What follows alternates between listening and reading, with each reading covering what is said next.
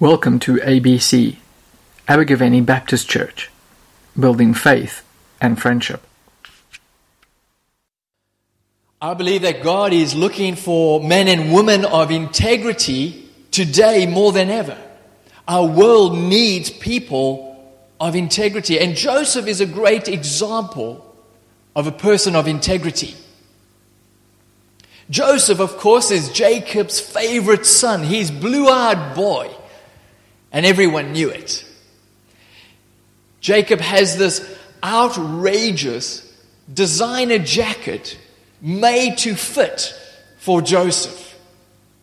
And his brothers can see the favoritism in full color. One day, Joseph goes out to check up on his brothers and he comes back and tells his father that they've been slacking on the job. As a result, his brothers don't have a kind word to say about Joseph. And you can't really blame them. He's a spoiled brat and a telltale. And then there were his dreams.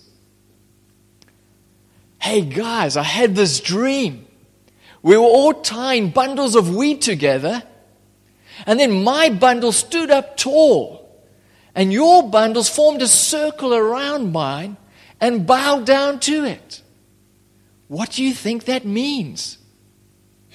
Oh, and guys, I had another dream. This time, the sun, the moon, and 11 stars bowed down to me. What do you think that means? It's one thing to dream barely concealed allegories about your brothers and mother and father bowing down to you, but it's another thing altogether to tell everybody as soon as you wake up. And his brothers can smell the prospect of their younger spoiled brother ruling over them. And they become jealous and they have resentment and hatred. On another occasion, Jacob sends Joseph to go and check up on his brothers while they're tending the sheep. And his brothers spot him a mile off, largely thanks to his amazing Technicolor Dreamcoat and they plan to kill him. Soon as he arrives, they jump him, they rip off his coat, and they throw him into an empty cistern, which is effectively just a, a dungeon in the ground. Then they notice a convoy of Ishmaelite traders making their way to Egypt. So they decide rather than killing him, they'll make a quick profit by selling him as a slave. After all, they reason, he is our brother. And that's what they do. They sell him as a slave, they take his fancy coat, they rip it up, they cover it in goat's blood, and they present it to their father, and they say, This is what we found in the field. Is this Joseph's? And they deceive Jacob into believing that his favorite son has been devoured by a wild animal. And this is where we pick up our reading in Genesis chapter 39 and verse 1. Now Joseph had been taken down to Egypt, Potiphar, an Egyptian, who was one of Pharaoh's officials, the captain of the guard, bought him from the Ishmaelites who had taken him there. Potiphar buys Joseph as a slave. Now, Potiphar is an extremely high ranking official in Egypt. He is the captain of Pharaoh's guards. And we read in verse 2 The Lord was with Joseph and he prospered. And he lived in the house of the Egyptian master. When his master saw that the Lord was with him and that the Lord gave him success in everything he did, Joseph found favor in the eyes in his eyes and became his attendant. Potiphar put him in charge of his household and he entrusted to his care everything he owned. It doesn't take long before Potiphar realizes he's got a bargain, that Joseph is truly talented. And he quickly promotes Joseph to being his personal attendant. And then he promotes him to being head of the whole household, the whole estate. And we read in verse 5 From the time he put him in charge of the household and all that he owned, the Lord blessed the household of the Egyptian because of Joseph. The blessing of the Lord was on everything Potiphar had, both in the house and in the field. As soon as Potiphar has made Joseph head of the whole household, everything begins to prosper. It's as if Joseph has the magic touch. But Joseph is not merely talented, he is also trustworthy. And we read in verse 6 So he left in Joseph's care everything he had.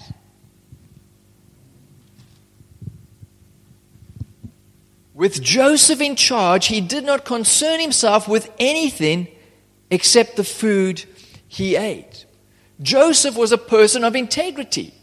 Pharaoh trusted Joseph with everything. I mean, not Pharaoh, Potiphar trusted Joseph with everything. Potiphar didn't have to check up on Joseph. Potiphar didn't care or concern himself with anything except what's for dinner. Joseph seems to have matured through his enslavement. He's no longer the spoiled brat, but he's a, a man of integrity and he's a man of God. In verses 2 through to 6, we have a recurring phrase the Lord was with Joseph.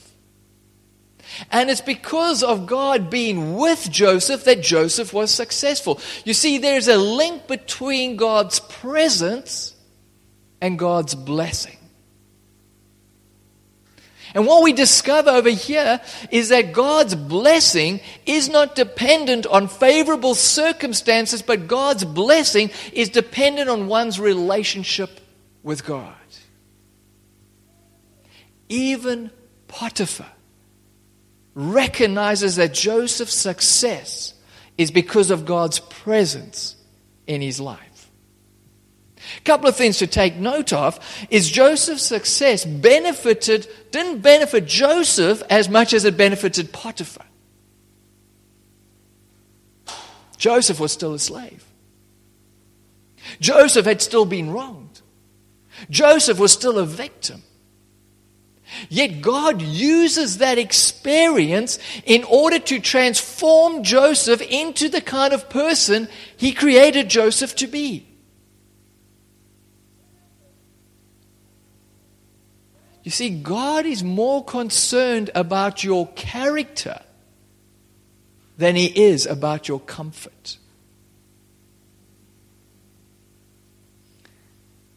And when we have setbacks and when we have hardships, we need to acknowledge that God is with us and that God can use that experience to develop our character, to bless us, and to bless others through us.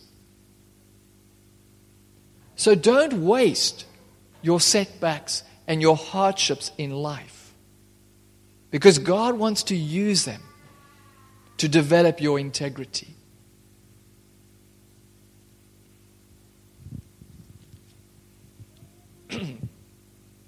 we then read at the end of verse 6 Now Joseph was well built and handsome. And after a while, his master's wife took notice of Joseph and said, Come to bed with me. Now let's get this straight from the start. Joseph is a very good looking guy. He is well built, he is handsome, he is talented, he's a natural born leader. He probably even has a good singing voice. I mean, he is Mr. Perfect. She is a desperate housewife. You probably could make a TV series on something like this. And she tempts him to come to bed with her. What we discover over here is no one is immune from temptation.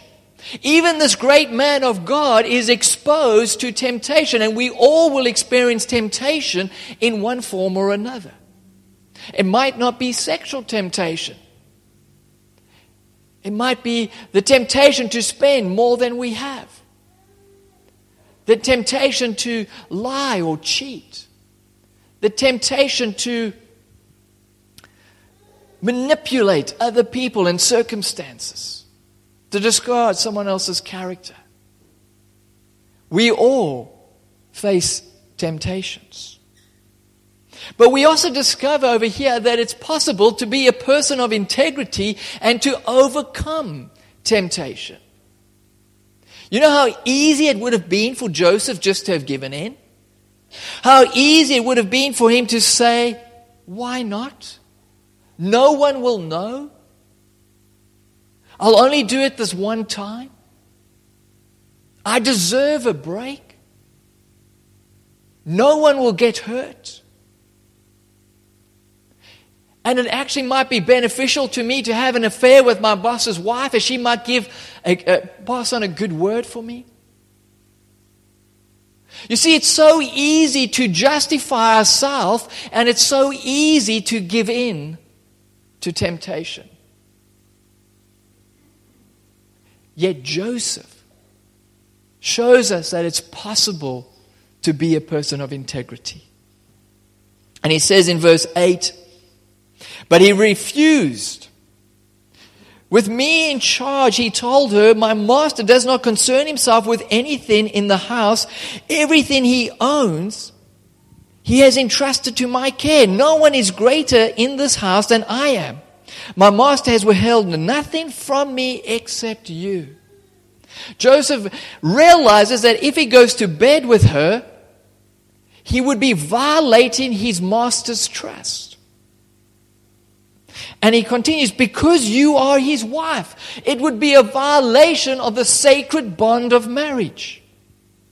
He continues, How then could I do such a wicked thing and sin against God? It would be a violation against God. And there's a lot we can learn from Joseph in how to overcome temptation. Firstly, he simply refuses. He doesn't entertain the thought. He doesn't flirt around with the idea. There is no debate. And it seems as though he has resolved in advance not to sin. He seems to have a rehearsed answer. And we too need to resolve in advance not to sin. Secondly, he knows that it is simply wrong. It is wrong even if he doesn't get caught. It is wrong even if other people are doing worse things. It is wrong even if other people think it's okay. He knows that it'll be violating his master's trust, it'll be violating the sacred bond of marriage, and it'll be a violation against God. Don't deceive yourself. When we sin, people do get hurt. People will find out. And God will know. You see, our true character is revealed in what we do in secret when only God is watching.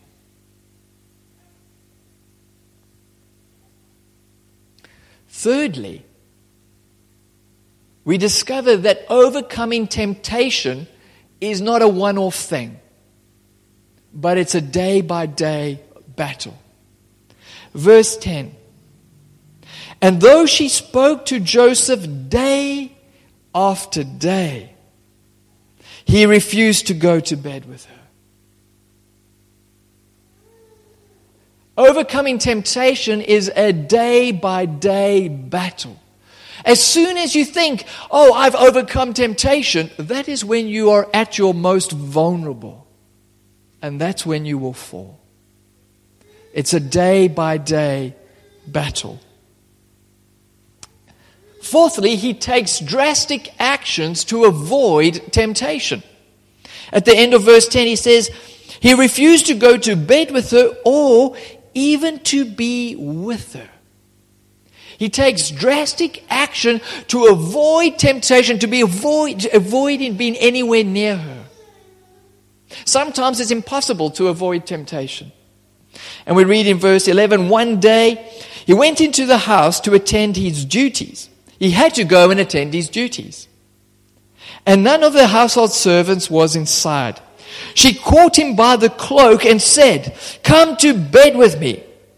But he left his cloak in her hand and ran out of the house. She literally grabs his cloak and refuses to let go. So what he does is he simply takes his cloak off and he runs away. And when temptation grabs hold of us, we need to run the other way. We need to take drastic actions to avoid temptation. Joseph is a man of integrity. But being a person of integrity is costly. Soon as Potiphar's wife has been rejected, her love quickly turns to hatred. And she falsely accuses Joseph of trying to rape her, and her evidence, his cloak, which she claims he took off and left there when he tried to rape her. And we read in verse 19 when his master heard the story, his wife had told him, saying, This is how the slave treated me. He burned with anger. Joseph's master took him and put him in the prison, the place where the king's prisoners were confined. This is the second time that Joseph has been an innocent victim and thrown into prison. And this is the second time that Joseph's cloak has been used to deceive other people. It was used to deceive Jacob into believing Joseph was dead. And now it's been used to deceive Potiphar into believing that Joseph was a rapist. And it seems utterly unjust. Joseph did the right thing. He should be rewarded not punished. But this is reality. For many people, when they have done the right thing, when they have acted with integrity, have lost the business deal, have lost the contract, or have even lost their job. Doing the right thing takes courage. It's so easy to follow the path of least resistance. But it takes courage to be more concerned about what God thinks than what other people think. Being a person of integrity is costly, but ultimately it is rewarding. We read at the end of verse 20, but while Joseph was there in prison, the Lord was with him and showed him kindness and granted him favor in the eyes of the prison warden. So the warden put Joseph in charge of all those held in prison. And he was made responsible for all that was done there. The warden paid no attention to anything under Joseph's care because the Lord was with Joseph and gave him success in whatever he did. Again, twice we're told that the Lord was with Joseph. Although no one else knew the truth, God knew. And because of Joseph's integrity, God continues to bless Joseph. Joseph becomes the head of the prison just as he had been the head of Potiphar's house. And ultimately, it's through Joseph's experience in prison that he gets the opportunity to interpret Pharaoh's dreams. And a result of that is that Pharaoh actually places Joseph in charge of the whole of Egypt. Although being a person of integrity was initially costly, ultimately it was very rewarding. Now, of course, that doesn't mean if you are a person of integrity, you're going to end up being the prime minister. But it does mean that you will experience the peace of knowing that you did the right thing. You will experience the peace of knowing that God is pleased with you. And God will ultimately reward you in His own way. But what happens when we fall into temptation? I mean, let's be honest. We have all fallen into temptation in one form or another. Perhaps it was sexual temptation. Perhaps it was being economical with the truth, lying. Perhaps it was manipulating others, cheating. Doesn't matter what it is, we've all made mistakes. We're all human. I certainly cannot stand here and say to you that I have not fallen into temptation. There have been many times I wish I could have gone back and redo things, do it differently, but I can't. It's only by the grace of God that I can stand before you today and preach the sermon. So, what do we do when we fall into temptation? Well, firstly, we need to come before God and say we're sorry. We need to confess that we have made a mistake, that we are a work in progress. And there's really good news in John, 1 John, chapter 1 and verse 9 says, if you confess your sins, God is faithful and just, and He will forgive us our sins and purify us from all unrighteousness. Because of Jesus' death on the cross, our sin has been dealt with. God not only forgives us, but He purifies us. He washes away our guilt. He makes us new again, as though we had never done anything wrong. Therefore, come back to God again and again.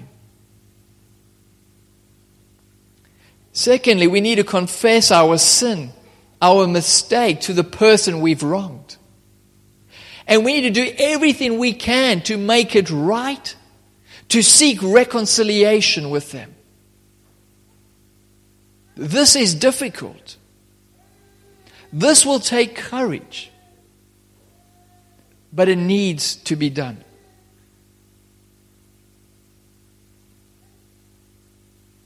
Thirdly, we need to resolve to be a person of integrity.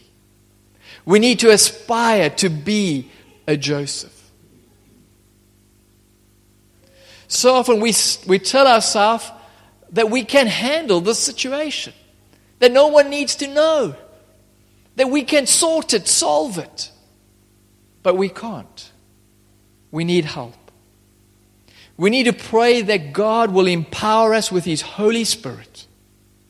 Because it's only by the presence of God being with us that we will be able to be people of integrity in a world of temptation.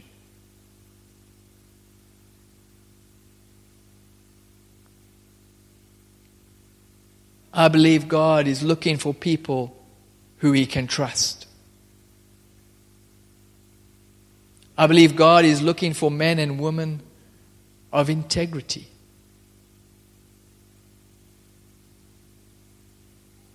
Do you want to be that person of integrity? Let's pray.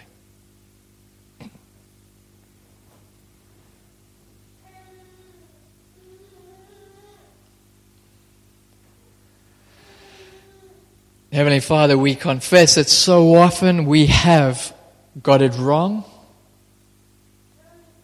and Father, we confess that it's only by your grace, your goodness, your forgiveness that we can stand before you. And Father, we thank you so much.